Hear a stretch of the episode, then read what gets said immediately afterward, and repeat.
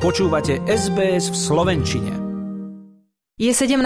júl, deň, keď si mnohé rodiny okolo sveta zapaľujú sviečku na pamiatku svojich blízkych, ktorí zomreli pri páde lietadla, ktoré bolo zostrelené nad východnou Ukrajinou 17. júla 2014. Let s číslom MH17, alebo ako ho v angličtine poznáme MH17, bol posledným pre 298 cestujúcich a posádku malajzijských aerolínií. 8. výročie ich tragickej smrti si prišli do Kembery uctiť aj stovky protestujúcich, ktorí sa zhromaždili pred ruským veľvyslanectvom, kde rozložili 298 stoličiek. Na 80 z nich položili hračku, toľko detí zomrelo pri tejto tragédii. Medzi protestujúcimi boli aj odídenci a utečenci z Ukrajiny, ktorí prišli o svoj domov tento rok počas vojny. 14 cestovali celú noc z Melbourne, vrátane Mikolu Polivacha, ktorý bol dojatý, keď videl toľko solidárnych ľudí. Nečakali sme, hovorí, že sa dočkáme takejto podpory, ale bolo to úžasné a myslím si, že tá podpora stále rastie.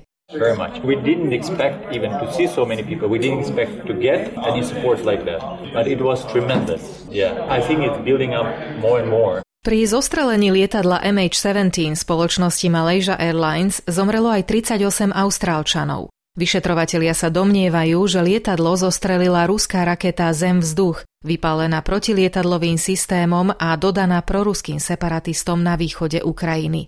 Austrália spolu s Holandskom, odkiaľ bola väčšina cestujúcich, už začali právne kroky proti Rusku, ktoré však akúkoľvek účasť na havárii popiera. Tohtoročná vojna Ruska na Ukrajine dáva výročiu MH17 ďalší rozmer, akoby novú ranu. Jeden z účastníkov protestu v Kembere, Michael, pre SBS povedal, že na svojich blízkych na Ukrajine často myslí, pravidelne s nimi hovorí a snaží sa predstaviť si tlak, ktorému dennodenne čelia, keď nevedia, či ich zasiahne bombardovanie. We've still got uh, relations in Ukraine and we speak with them regularly and try to understand just the stress they live under on a daily basis, not knowing, you know, if and when they'll get hit. Mária Leheta pricestovala do Austrálie z Ukrajiny ešte len pred dvoma týždňami. Jej matka a babka však cestovať nemohli. Obe sú statočné, hovorí Mária, ale keď im hovorí, že všetko bude v poriadku, neubráni sa strachu, že to vlastne vôbec nie je také isté. My mother is very strong. so I'm telling to her, yeah, everything will be okay, but at the same time, I'm thinking that anything can happen anytime. 17. júla 2014 pri tragédii MH17 bol zabitý aj 25-ročný Jonathan O'Brien, syn Jacka, ďalšieho účastníka protestu v Kembere.